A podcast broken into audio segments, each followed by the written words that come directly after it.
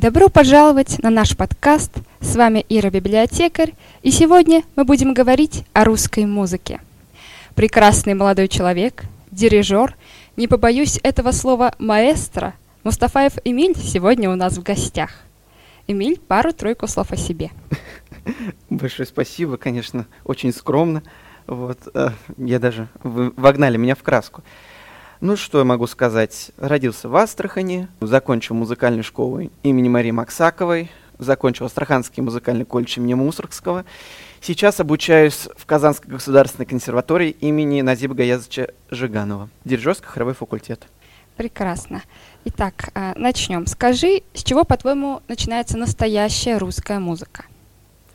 Она начинается с народа, она начинается с простых людей, которые собирались вместе, работали и исполняли песни, чтобы было легче э, перенести труд, ну, сельскохозяйственный, э, к примеру, возьмем, да. Русская музыка началась оттуда. Перефразирую Глинку, он сказал, что сочиняет музыку народ, а мы, композиторы, лишь ее, э, так сказать, обрабатываем. Угу. Ну, я так понимаю, что Глинка, наверное, и был, да, родоначальником русской классической музыки? Ну, в целом, э, можно сказать, конечно.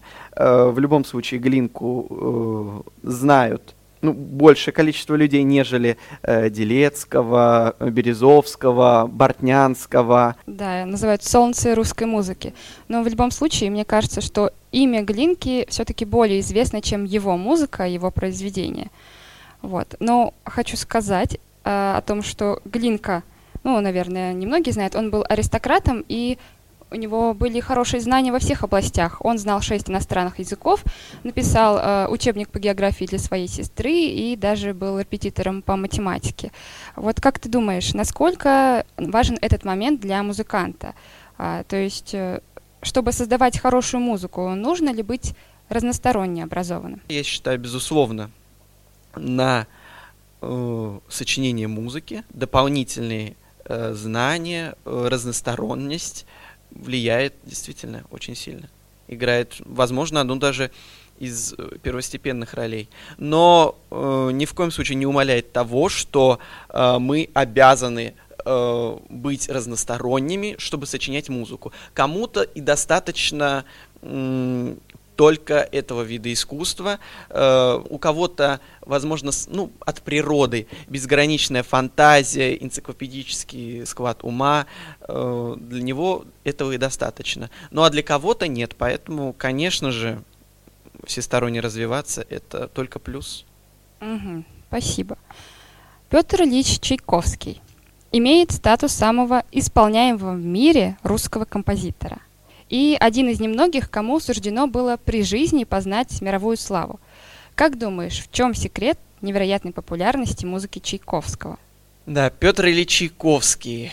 Это, конечно же, феномен отечественной музыкальной истории, если можно так сказать, гений, э, который, если не ошибаюсь, получил доктора э, музыки в Оксфордском университете, между прочим. Я считаю, насколько мне позволяет говорить сейчас мои скудные знания, что Чайковский э, стал необыкновенно популярен не только у нас, но и за рубежом, благодаря, ну, конечно, у нас он стал благодаря тому, что он э, и прекрасный мелодист, и в частности популяризировал э, русскую музыку в своих произведениях. Но также он пользовался приемами, э, характерными для европейского музыкального мышления, э, в частности, если мы берем симфонизм Чайковского. И, возможно, вот этот симбиоз эм, европейского и русского э, дал Чайковскому такую популярность как в России, так и за рубежом. Но, безусловно, мы не умаляем его и э, мелодичность, его э, простоту, с одной стороны, э, музыкальный Э, мысли, с другой стороны, сложность его жизненного пути, что, безусловно, отражается в его музыкальных произведениях. Особенно э, в последней триаде симфонии.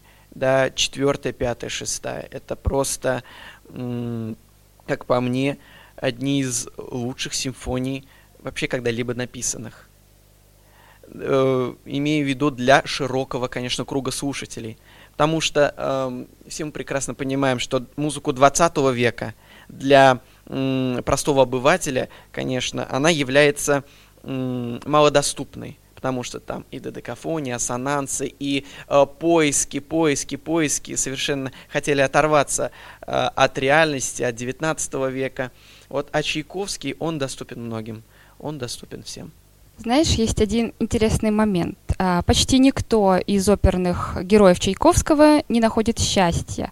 А, взять, к примеру, героев Евгения Онегина или Мазепы, а, или Иоанны из Орлеанской девы – та еще ну, толком не осознала своей любви к рыцарю, уже оказалась на костре.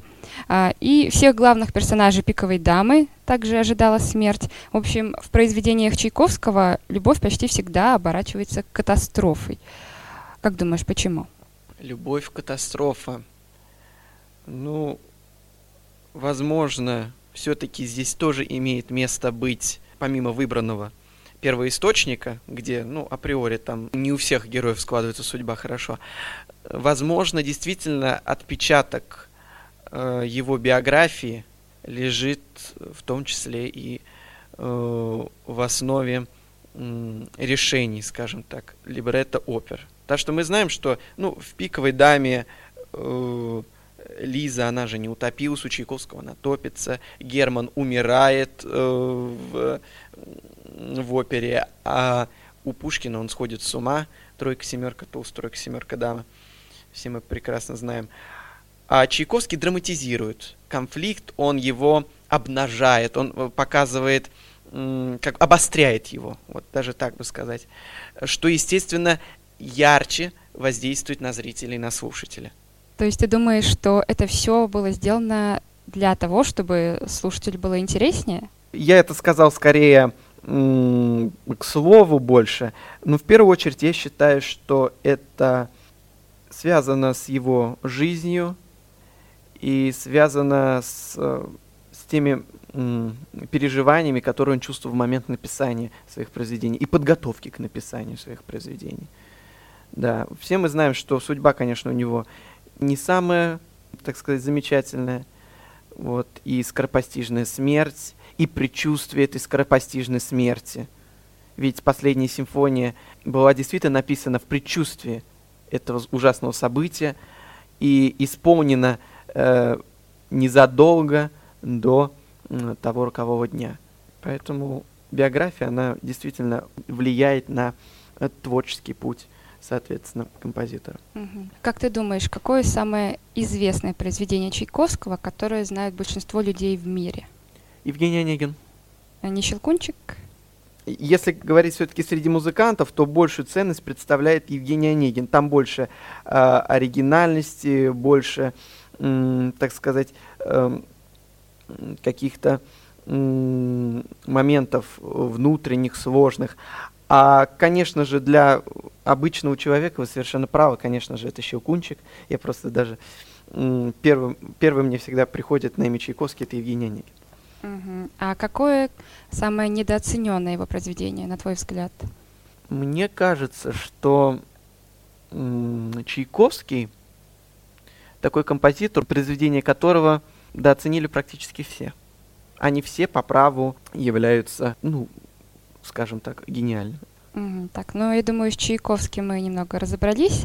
И мы с тобой не можем, конечно, не сказать о главном авангардисте русской музыки Модесте Петровиче Мусорском. У тебя фут футболочка соответствующая. Да. А, как ты считаешь, насколько верно мнение о том, что почти все, что он написал, шло в разрез с правилами и традициями, а, что его мало интересовала эстетическая сторона музыки, и он хотел от искусства больше не красоты, а правдивости? Да, он хотел правды. Это человек, который Э, ну, для меня ближе всех. И, в принципе, э, даже прорекламирую консерваторию Казанскую. Там у нас на кафедре ратуют за правду. И, естественно, мы Мусоргского не обходим стороной, мы о нем говорим, мы его изучаем. И я сам, как человек-любитель правды, это э, так сказать, то, что м, стоит со мной рядом, и я надеюсь, не уйдет никогда. Буду, по крайней мере, стараться. И для Мусоргского э, правда это э, то, что должно составлять музыку, весь музыкальный материал и э, те, скажем так, э, замечания, э, расхождения с тем же римским Корсаковым, который потом перекраивал э, ту же его Хованщину, редактировал какие-то другие произведения. В любом случае, это все не помешало Мусоргскому остаться ярким, самобытным человеком, повлиявшим уже на французскую музыку, на Дебюсси, Равеля, на импрессионизм. Э, говорят, что э, гений предвосхищает время. Э, я все-таки считаю, что это не совсем так, потому что если бы они бы не предвосхитили время, так называемое, если бы эти гении не родились тогда, то не было бы тогда потом того, что мы называем там следующей эпохой. Например, если бы э, не было бы Мусорского тогда, то, возможно, импрессионизма не было. Или бы он отодвинулся на сто лет вперед. Э, кто его знает? Ну вот, например, Танеев называл его музыку отвратительной и беспомощной гадостью. Как ты это прокомментируешь? Нет, Сергей Иванович, конечно, он имеет на это право, в отличие от того, что если я скажу, что э, Сергей Иванович не прав, э, я на это не имею права, потому что кто он, а кто я.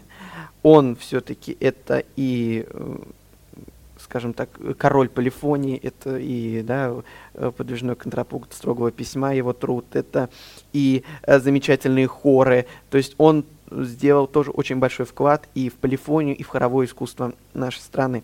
Я влюбился в этого композитора. Э, если кто-то посчитает там ту же оперу Борис Годунов его там какой-то долгий, нудноватый, ребята, вы послушайте Вагнера, и все вопросы отступят. Вот. А Мусоргский, если просто вот попытаться найти эту правду, вы ее найдете, вы ее услышите, увидите, и уже без Мусоргского жить не сможете. Ну, нельзя также не сказать о Сергее Рахманинове, это человек большие руки. Кто не знает, у него а, рука была такого размера, что он мог охватывать пальцами 12 клавиш фортепиано. А, ну и вторая рука, естественно, тоже. А, это, между прочим, размер листа А4, вы представляете. А, что ты можешь сказать про его музыку и нравится он тебе больше как композитор или как исполнитель? Ну, это, конечно, не руки-базуки, но э, э, в то же время Э, сравнивать э, с, с этим персонажем бессмысленно. Э, по поводу Сергея Васильевича Рахманинова. Конечно, как исполнитель, я фактически о нем не могу ничего не сказать. Конечно, сохранились записи, есть, но когда я слушаю, даже через самые лучшие колонки, там хорошие, если вдруг я такие нахожу, конечно, не у меня дома, да, если вдруг, то все равно я я ничего не чувствую. Я не чувствую, если это, конечно, не, какое-то, не какое-то мое любимое произведение, я не чувствую живого исполнения. А когда ты непосредственно э, сидишь напротив исполнителя, ты видишь, что он, что он м, как архитектор, он что-то вырисовывает, вытачивает, и ты переживаешь, ты, ты следишь за его движениями, вот тогда ты получаешь настоящий кайф. Но вчера было исключение, э, случайно решил э, включить по телевизору э, канал Меца. Я не часто, не часто смотрю музыкальные каналы к своему стыду, э, но решил включить. Там играл один пианист, пианистка. Э, веселую такую музычку, э, траурный марш Шопена. Да. Я за ней наблюдал, я включил погромче и не мог оторваться. Еще у меня дверь на распашку от жары была открыта, то есть весь коридор об этом, э, это слышал, вот траурный марш.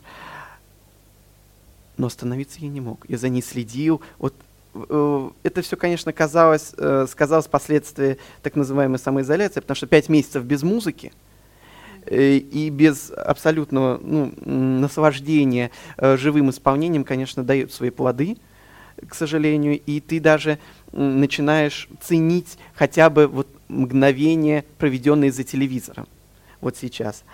А по поводу, конечно, композитора Сергея Васильевича Рахманинова, это, ну, что о нем говорить, безусловно, все книжки о нем написаны, э, все уже восхитились, кто можно, я просто поддерживаю э, этих всех людей, потому что действительно музыка гениальна, музыка мелодична, музыка необычайно красива, она э, тоже действительно для большинства э, людей, ее могут слушать все и восхищаться, и будут все восхищались, восхищаются и будут восхищаться. Так, ну мы постепенно приходим к 20 веку. Mm. А, как бы ты разделил музыку этого времени? Mm. Музыка наших и не наших это чисто субъективное такое мнение наших, это, э, наверное, ближе к прикладной музыке, музыке к фильмам, хотя это несерьезно. Музыку, которую мы м, понимаем, которая для нас легко доступна, и музыка не наших, это, конечно, грубо сказано. Конечно, в любом случае это, э, это гениально, это, это признано теоретиками, но э, если э, не разобраться, не посмотреть теоретические какие-то труды, э, в ней разобраться очень трудно. Это там и серии, додекафония. Э, но э, в любом случае э, вот Шостакович и Прокофьев, да, ярчайшие представители э, отечественной музыки 20-го столетия. У них в картотеке можно найти музыку разную. И музыку сложную, и музыку доступную. Э, взять того же Прокофьева.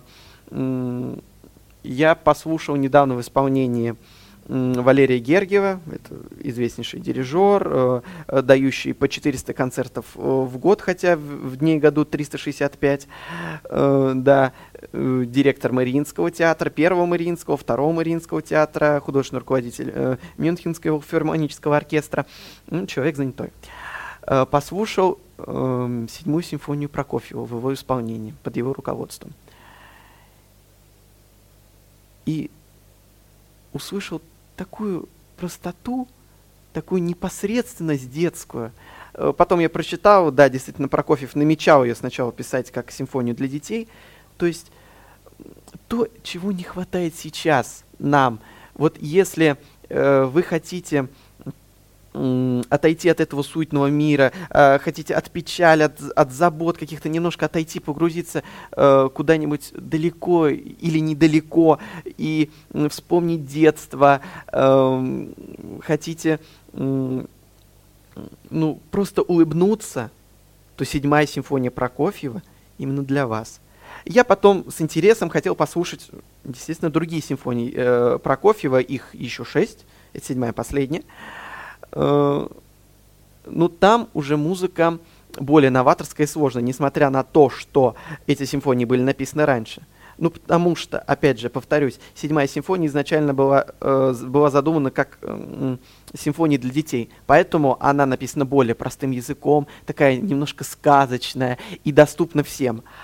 А вот эти симфонии уже, так скажем, доступны музыкальной элите. Конечно, вы ее можете попробовать послушать, но даже э, вот студентам да, высших учебных заведений, таких как э, мне, э, содержание, э, внутренность, так скажем, симфонии э, пока недоступна пока недоступно. Но это не умаляет, конечно, его новаторство, его движение вперед, э, потому что обязательно музыка должна куда-то двигаться. У нее должен быть какой-то вектор.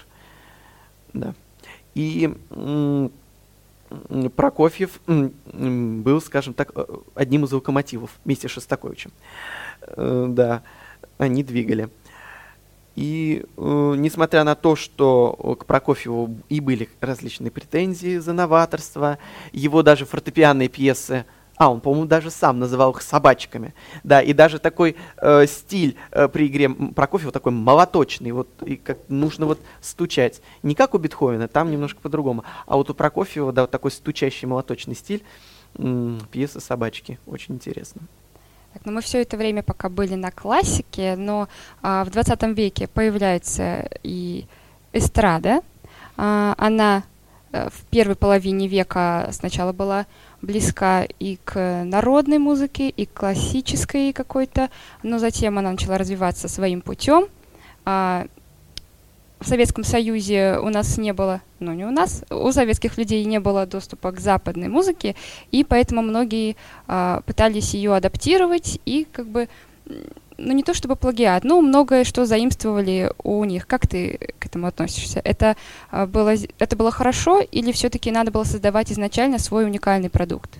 Это была вынужденная мера в связи с, э, э, с железным занавесом, с закрытостью э, страны. Э, да. Ну, да, я недавно слушал песню «Синий-синий иней». Mm-hmm. Ну, решил, я не то, что первый раз слушал, конечно, нет, я, я, не, я не с другой планеты прилетел, переслушал.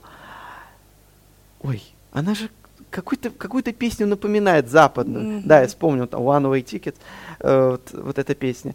А по поводу, нет, ну какие-то м- какие-то вещи все равно были нам доступны. Вот э, с дедом разговаривал, когда буквально, может, полгода назад он мне об этом говорил, или год назад, что он, он говорит, он был битломаном. То есть э, э, Битлз был доступен. Может, позже, конечно, нежели э, тогда, когда они были на пике популярности. Я точно, точно не знаю. Но все же э, советским людям э, какие-то э, хиты были доступны. Ну, и кто-то к нам приезжал, даже было, ну, наверное, особенно в 80-х, когда немножко у нас ну, это уже, да, да приоткрылись. Но в любом случае, э, э, говоря юридическим языком, Советский Союз еще был? Был. Э, и, ну, особенно эти э, звезды были, которые относились хорошо к Советскому Союзу, плохо про него, конечно, не высказывались. Естественно, их Советский Союз приглашал, звал, показывал, что вот они открыты для многих э, людей. Вот, э, вспомним, ну, кто мне в, в голову приходит? Мирей Матье приходит в голову из западных. Mm-hmm. Э, кто еще? Э, ну, даже до сих пор дискотека 80-х постоянно устраивает. Каждый год у нас Да-да. приезжает и Бонни М, и... Э, Авраам Руссо приезжал, э, и, по-моему, даже Челентано, ну, такой вот э, до сих пор. Как бы в Европе они уже, э, их уже практически нет, а у нас они до сих пор популярны благодаря вот э, поколению 80-х, которое э, до сих пор, э, так сказать, любит эту музыку и до сих пор готов под нее танцевать.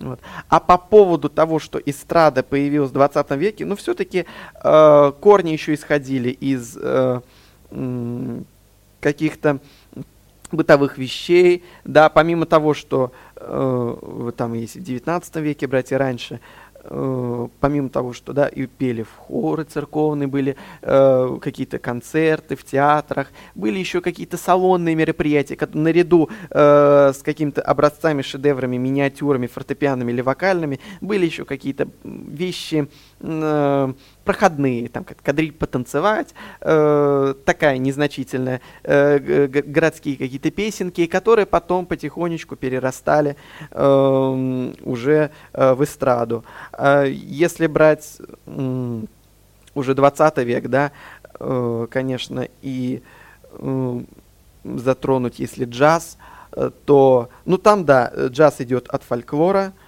в частности, как и негритянского, э, так и э, церковного пения англичан, если не ошибаюсь. Там даже есть латиноамериканские корни.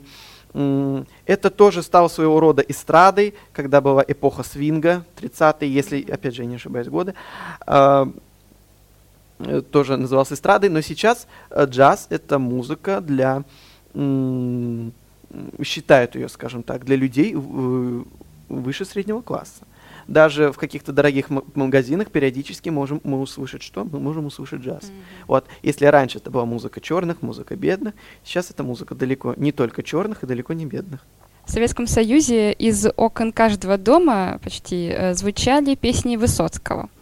А, невозможно точно сказать, сколько песен и стихотворений он написал, но в любом случае, учитывая содержательность и объем текстов, это просто поразительная продуктивность. Тебе нравится песня Высоцкого? Ну, хочу сказать, что с творчеством Высоцкого, опять же, в отличие от моего деда, которого вот буквально несколько дней назад я с ним общался, он э, говорит, а вы, наверное, даже Высоцкого там не знаете ничего. Я, я его песни слушаю, мне нравится. Э, для меня Высоцкий, э, мне кажется, для меня он рановат просто. Mm. Я, э, у него такие произведение, у него даже такой посыл, э, мы о нем говорим не только как об исполнителе, но как и об, об, об авторе, мы mm-hmm. уже все-таки изначально говорили об авторах, э, он все-таки такой достаточно серьезный и взрослый. Вот я, э, если, я имею в виду, если брать эстраду, эстраду, Я, конечно, если брать эстраду, я люблю отдохнуть. Вот на Мгм. эстраде. Если, когда я слушаю классику, я думаю, размышляю о чем-то там, о чем высоком или не очень. А когда эстрада, потанцевать, отдохнуть, расслабиться, чтобы потом вновь приступить к классике, чтобы подумать. Вот такой цикл. Вот поэтому Высоцкий, пока я к нему не пришел, не дошел. Мгм. Но у меня назрел такой вопрос. А, вот как ты считаешь, в то время, что было решающей стороной успеха музыканта? А, Голос, музыка, харизма или тексты все-таки? Вот такой вопрос. В то время В то время, да. Так, о, музыка, голос, харизма и тексты, да? Да. Ну все. Вот это, вот это То есть, всё. если все это будет вместе, тогда Да. человека ждет успех. Я, ну, вот так э, сейчас, конечно, там еще парочку нужно приписать пунктов. Это э, связи и деньги. А вот тогда, э, хотя сейчас у нас есть интернет, тоже мощнейший, мощнейший Мгм. двигатель, пока у нас э, есть он. А, а вот тогда, м, честно, я вот не могу говорить о каких-то вещах, потому что я просто не жил в ту эпоху. Да, можно спросить у бабушек, у дедушек, но это опять же субъективная оценка. Э, их оценка. И получается, их субъективная оценка просто будет э, в моем переваренном мозгу. То есть, либо это нужно э, смотреть очень много разной литературы, фильмов, опять же, смотря каких фильмов, чтобы хотя бы более-менее представить объективно, как там происходило в это время, советскую эпоху, как там жили люди и как они могли добиться успеха. А вот так говорить просто очень сложно. Мгм. Ну, как думаешь, как, какая-то музыка того времени актуальна сейчас? Безусловно. Безусловно. Тот же э, э, Высоцкий, не, не так для меня, так для других людей, он до сих пор остается актуальным и уникальным. Э, да, молодежь, даже э, я слышал, слушают группу кино, э, извините за тавтологию, напевают ее. Э, да. Также, э, что из того можно взять, что приходит в голову из нашего? Как насчет ласкового мая? Ну, ласковый май. э, Ведь его до сих пор включают на дискотеках. Вот мне кажется, когда включают вот такую музыку на дискотеках, это как бы ностальги- родительская ностальгия. Мы, мы помним э, в нашем десятилетнем, пятилетнем возрасте слушали, как родители, э, как родители слушают или как родители танцуют под это. В моем случае танцуют э, под это, э, да. И мы проникаемся ностальгией по тем временам. Э, а в свою очередь родители проникались ностальгией по тем временам, по 80-м, да, ну, э, скажем так. Вот, а мы проникаемся по этим. И включают на дискотеках, и когда включают на дискотеках, ты чувствуешь теплоту, какую-то ностальгию, еще раз э, повторюсь, э, и м, тепло на душе, и все равно ты начинаешь, и душа хочет э, петь, и танцевать тоже хочет, и хочется танцевать и петь. И вот мы подошли к нашему времени. 21 век. Егор Крид, Монеточка, Бузова, Пошлая Молли, Кровосток. Народ в большинстве своем слушает такую музыку. Ну, молодые люди. Как думаешь, почему? И это прогресс или регресс? Пошлая моли, монеточки. Даже интересно, эм, как поменялись, эм, поменялось, так сказать, мышление о э, придумывании э, названия, э, придумывании псевдонимов, кличек э, героям нашего времени, скажем так. Если раньше, да, раньше Лев Валерьянович Лещенко, то есть там ничего придумывать не нужно было. Мгм. Наташа Королева, Кай Метов, вот Кай Метов чего стоит. Э, А сейчас LJ. Вот что такое? Непонятно. Пошлая Молли. Почему пошлая? Почему Молли? Ладно. Хорошо, забудем. Э, И ладно бы, если бы это как-то объяснялось. Ну, я, э, опять же, это субъективно, потому что я люблю, когда с каким-то смыслом, не просто так назвали там, там, абракадабра. А почему так назвали? Вот сидел и вот абракадабра, и Ну, все. То есть ты такими исполнителями не интересуешься? Э, ну, мне кажется, любой э, вот современный музыкант, эм, все-таки любому современному музыканту желательно не то, что слушать и любить, но, по крайней мере, анализировать, пропускать через себя то, что происходит сейчас. Mm-hmm. Потому что если мы э, будем консервироваться и сидеть, простите, на глинках с Чайковскими, не умоляю их гениальность, все, но в любом случае мы не можем зациклиться только на одном веке. Мы должны идти дальше, мы должны идти вперед, в ногу со временем, оглядываясь назад и устремляясь вперед. А по поводу э, прогресса или регресса, э, у меня есть довольно четкая позиция по этому поводу. Кто-то говорит упадок, э, кто-то ничего не говорит. Э, я считаю, это просто такой период. Это идет. Как бы э, конечно, всегда говорили, что все уже придумано, куда дальше, и в 19 веке, и в 20 но все же, мне кажется, это, э, вот эта фраза все уже придумана, как э, актуальна сейчас, особенно. Потому что даже и придумали и отрицание музыки, и отрицание искусства с тем же Малевичем и черным mm-hmm. квадратом, и отрицание, уже отрицание отрицание, уже все, уже постмодерн, модерн, постмодерн. Какие слова еще нужно придумать, чтобы описать дальнейшую эпоху, дальнейшее время? Конечно, ну, возможно, Просто э, сейчас э, я э, не смогу нафантазировать. Но в любом случае сейчас это особенно актуально, что дальше уже некуда. И поэтому люди просто уходят немножко на другой вектор, в другое направление. И сейчас мы знаем, что уже не сколько музыка, не сама музыка, не попса даже правит балом. Сейчас правит балом рэп. То есть, mm-hmm. что такое рэп? Это рэп, это стихи, под э, умца, ну даже не умца умца. Умца умца это в начале 2000-х было с Веркой Сердючкой, Борисом Моисеевым и так далее. И другими персонажами. А сейчас рэп это что? Это просто и стишок. Э, иногда стишок хороший. Но есть, опять же, когда хороший, когда плохой. Рэп старой школы русской. Э, там отличается содержанием, э, четкостью текста. Мы недавно с братом разговаривали вот на эту тему, на отличие рэп старой и новой школы. Mm, вот он вот мне дал послушать, говорит, вот, вот это рэп. Ну, говорю, да, это все-таки приверженцы старой школы. А новой школы, э, вот подобие э, Элджея, Моргенштерна, Алишера, но опять же, Алишер Моргенштерн тоже такой интересный персонаж, потому что изначально он создавался как все-таки пародия на, uh, на рэп новой школы абсолютной. Сейчас я не знаю просто как. Сейчас потому что он стал особо популярным, много денег зарабатывать, может он увлекся, не дай бог, этим серьезно. Ну, посмотрим. Но в любом случае, э, прогресс это или, или регресс, ни то и ни другое. Это просто другой путь. Mm-hmm. Мне кажется, мы скоро куда-то вернемся. Куда не знаю, но вернемся куда-то. Лет через 10, э, через 15, не знаю. Но будет что-то интересное. Я в этом уверен. Что-то будет очень интересное. Сейчас, да, сейчас просто вот такая, ну, синусоида или парабола, синусоида, э, такая происходит. Не упадок, просто такой период. Угу. Вот еще немного про рэп. А, угу. Просто а, есть разные а, споры о том, что вообще рэп это музыка или нет. Все-таки ты правильно сказал, что это это угу. стихи, да, это какой-то текст и музыки как таковой там нет, если брать э, сопровождение. Угу. Это какие-то биты, может быть, определенные, они просто повторяются. Там нет ни развития, ни какой-то музыкальной темы, может быть, мелодии. То есть Э, именно ты как считаешь, это относится к музыке больше или это какой-то совершенно обособленный э, жанр угу. искусства, творчества? Да.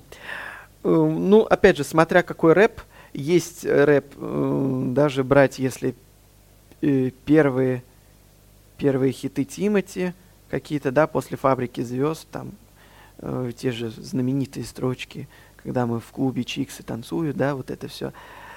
Лучше бы Пушкина всего помнил. Э, там, э, там есть, э, хоть там есть какая-то мелодия. Mm-hmm. Вот, и фактически, ну, чисто юридически можно назвать это музыкой. А э, чем дальше мы уходим, ну, если люди не приверженцы э, э, там рэпа определенно, там регги рэп или, или, или другой, ну, что просто сейчас первое в голову пришло. Если э, приверженцы все-таки новой школы, там уже происходит какая-то, не побоюсь этого слова, вакханалия.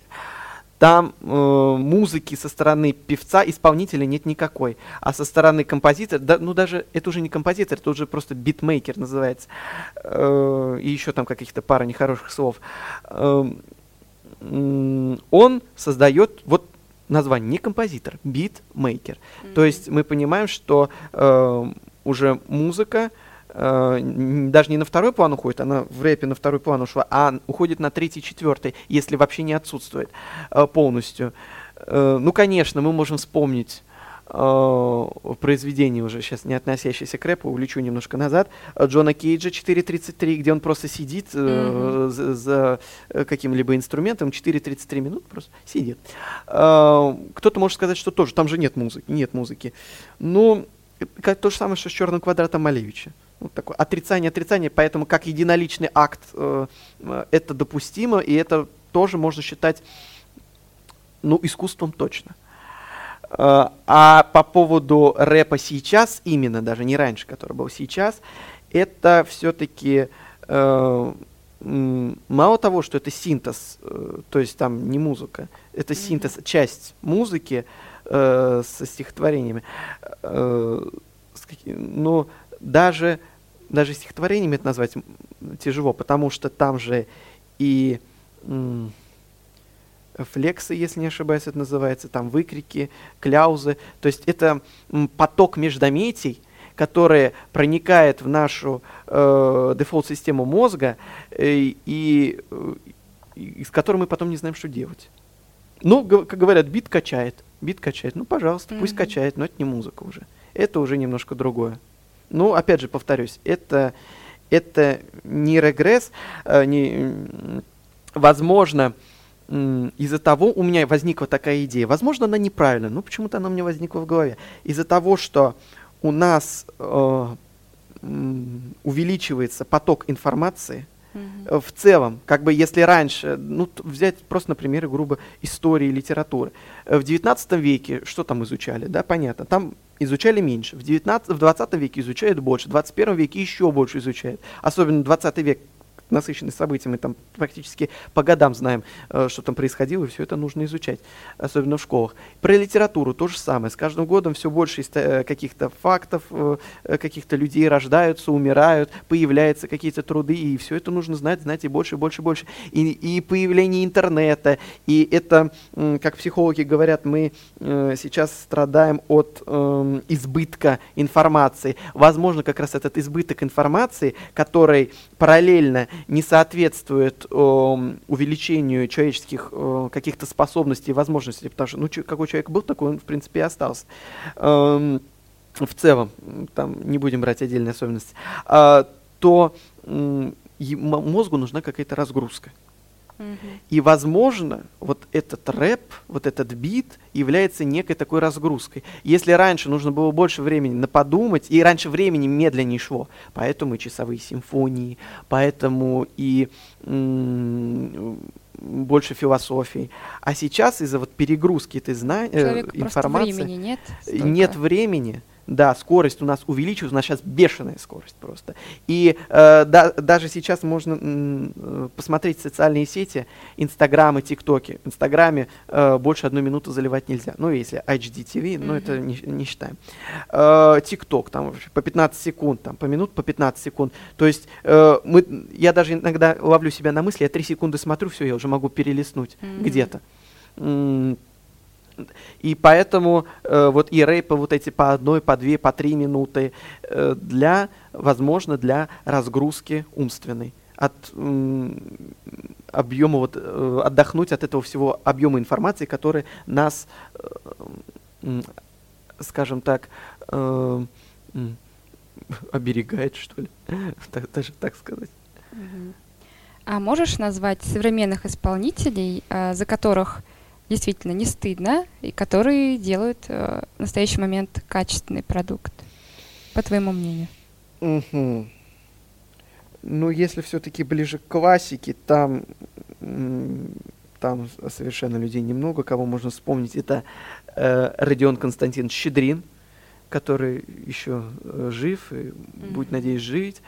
Э, это э, Александра Пахмутова, которая уже, ого-го, сколько лет, но она все в соку. Не знаю, насколько она сейчас э, сочиняет или нет, но э, в любом случае э, ее произведения, которые были как и на советской сцене эстрадной, как, так и в классической музыке они остались и остаются. Даже ну, некоторые педагоги ее называют классиком уже mm-hmm. сейчас. Э, вот. А по поводу эстрады, по поводу эстрады э, можно сказать, ну, первое, что мне в голову приходит, кто мне в голову приходит, это, да простит меня Чайковский, это Лазарев. Да, хотя он все-таки больше исполнитель, да, нежели, хотя мы говорим о композиторах. Ну, если брать исполнителя... Можем исполнителя, да, брать да, вполне. Э, то он, что мне нравится в нем, это человек, который, ну, показывает прежде всего пример как человек еще. Ведет здоровый образ жизни, э, семьянин, э, человек, э, который получил актерское образование. То есть он mm-hmm. не, не консерваторию окончил, там или э, не Шарашкину какую-то контору, а актер Э, у, работал на сцене Пушкинского, что ли, театра. Честно, не вспомню сейчас. Э, Пушкинского-то Ургант работал. Э, и работал на сцене театра, да. Потом пошел по линии певца и достаточно неплохо. Даже э, вокалисты э, консерваторские отмечают его ну, грубо говоря, ну, скажем так, талант, mm-hmm. действительно. Потому что он и как актер справляется, и как певец он довольно, э, довольно неплохой, очень даже хороший. И э, хоть мы понимаем, что вот этот песенный конкурс Евровидения, да, все шоу не шоу, но в любом случае э, голос это тоже важная составляющая. И он, э, что в 16 что в 19 году показал себя очень достойно. Очень достойно. Вот. Эм, еще хотя бы одного человека можно назвать. Это... Обещайте не смеяться. Верка Сердючка. Так и знала. Да, объясню. Это прежде всего артист. Это прежде всего артист, который эм, очень разный. Э, как говорил Хазанов, действительно, что у него очень много потенциала, очень много образов но зрителям он запомнился прежде всего как проводница Верка Сердючка та самая. Mm-hmm. И все, и он пошел именно с этим образом вперед колесить по странам бывшего Советского Союза и, ну, и по Германии, в частности, для наших бывших, э, наших бывших, да. И он э, настоящий, он очень серьезный, он м, закрытый такой человек, постоянно в кепочке, даже ну, э, не всегда готов открыть полностью свою голову и лицо. И когда смотришь на его интервью, ты ощущаешь какую-то боль, что ли, э, ощущаешь, как будто у него ощущаешь его непростую жизненную ситуацию в тот или иной момент его биографии. А когда он выходит с образом тот же самый Верки Сердючки, который, во-первых, задавляет всех своей харизмой, это в первую очередь харизматичный mm-hmm. человек, да. Э, песенки, понятно, там умца-умца, но все же, благодаря своей харизме, вот это умца-умца в, м, превращается в очень такой м, эстрадный локомотив, скажем так. Да. Э, потому что действительно харизма, она м, дает очень многое. И вот он совершенно там другой. Он веселый, озорной. То есть вот эта маска, вот умение держать эту маску постоянно, это действительно стоит очень, очень дорогого. Да, и опять же, я говорю, в первую очередь тоже это артист. То есть все певцы, и как Пугачева тоже говорил, что в первую очередь мы должны быть артистами, mm-hmm. исполнители, певцы. А композиторы, сейчас у нас такое время, что композиторы у нас по большей части в тени. Ну, есть молодые, которые исполнители, композиторы, но э, чаще нам известны, конечно, и из 20 века тоже вот э, эстрада, исполнители. Потому что, ну, на лицо лучше вышли. Вот хочу обсудить еще один момент. Это современные клипы. А, как не включишь музыкальный канал, тыкаешься на обнаженные тела или на пропаганду всего не очень хорошего – и, конечно, это тенденция не только русских, а зарубежные давно продвинулись вперед в этом плане. А, но, как мне кажется, люди уже давно насытились этим. И почему же это становится все, этого становится все больше и больше? Ну, да, залог успешного клипа – это э, тачки, девки и неон. э, да, э, три золотые составляющие. Ну, еще можно добавить э, классного артиста и деньги э, в кадре и за кадром. А по поводу того, что насытились, значит не насытились. Потому что э, люди, они же, м, которые занимаются вот этими всеми э, клипмейкерскими, за выражение, делами, Мгм. они э, м, действуют согласно тому, что смотрят люди. То есть, если это, э, как говорят современные блогеры, кликлабельно, э, то, значит, мы будем продолжать так делать. То есть, если э, голые девицы, которые моют э, старые запорожцы, это актуально, мы будем продолжать так делать. И будем продолжать пока, доделать до тех пор, пока э, эти клипы э, перестанут быть просто интересными. Даже просто э, зашел и недавно знакомиться с видеотворчеством Алишера Моргенштерна. Человек, который старше меня всего на год, но который зарабатывает, э, если я зарабатываю 0, то он зарабатывает 6 нулей. Э, да, вот, э, посмотреть его клипы. Ну, то, что вы описали. Э, Мгм. Да.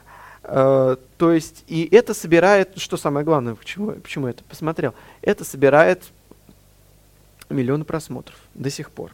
Поэтому, э, сколько бы нам с вами не казалось, что это все надоело, присытилось, хватит женщин, давайте мужчин, допустим, то э, остальные так не считают. С- Это смотрят ради его лица, ради лица этих женщин или не только лица, э, ради э, денег, тачек. Конечно, там может быть много дизлайков или много лайков. Но опять же, э, плохой э, скандал это тоже какой-то результат, это тоже популярность. Потому что вспомним э, того же прекрасного человека Дягилева, э, ан- э, антрепренера, ну, продюсера по-нашему Мгм. сейчас, который ставил русские сезоны. Там же не всегда все увенчалось, ус- увенчивалось успехом во Франции. Там был огромный скандал, и это ему тоже был на руку. Он все это прекрасно понимал, ему нужен, потому что черный пиар это тоже, Тоже пиар. пиар. Скандал, скандал. Зато а, о русских сезонах говорили, до сих пор говорят. Вот их вос- восстановили, э, русские сезоны. И, и в Японии, и в Италии у нас э, ездят наши. Вот, конечно, э, э, скандалов уже таких нет, э, как во времена Дягилева, потому что э, сейчас наше академическое музыкальное образование знает и культура знает рамки, пока э, знает, конечно, и в любом случае с эстрадой академическая музыка ни в коем случае не сотрудничает, э, не сотрудничает. Есть какие-то примеры исключений, ничего не скажу. Э, вот взять даже небезызвестную, есть нотная библиотека Бориса Тараканова. Борис Тараканов это дирижер, у него есть хор РХТУ при университете, как бы любительский хор, но академический. С- э, сотрудничал с Петром Наличем. Мгм. Петр Налич, эстрадник, он, кстати, в Евровидении тоже участвовал в году 10-11. Вот. И это вот один из примеров сотрудничества академической музыки и эстрады. Но самый, один из самых м, знаменитых примеров это Монсеррат Кабалье и Фредди Меркури, когда они пели Барселону. Мгм. Да. Ну а в целом наша э, музыка с- э, обходит это стороной и старается держать, так сказать, э, высокую голову. Вот. Не задирая, но в то же время и не опуская. Да. Ну и напоследок хочу задать тебе такой вопрос. А, представь, что вся музыка сейчас исчезла бы. А, что бы ты оставил или, может быть, возродил заново? Если, конечно, отвечать с высоты там какой-то профессорской, ну, ну, я бы сказал бы, или теоретика какого-нибудь, я бы сказал, ну вы что, вся музыка академическая прекрасна, без одного не было бы другого, без третьего не было бы четвертого. Я так говорить не буду, я скажу от лица э, 20-летнего пацана. Да. Я бы оставил Мусоргского и Сердючку. Все, мне больше ничего не надо. Спасибо огромное, Эмиль. Это была превосходная беседа. Мне было очень интересно, надеюсь, тебе тоже. Да. И вам, дорогие слушатели. Всем пока!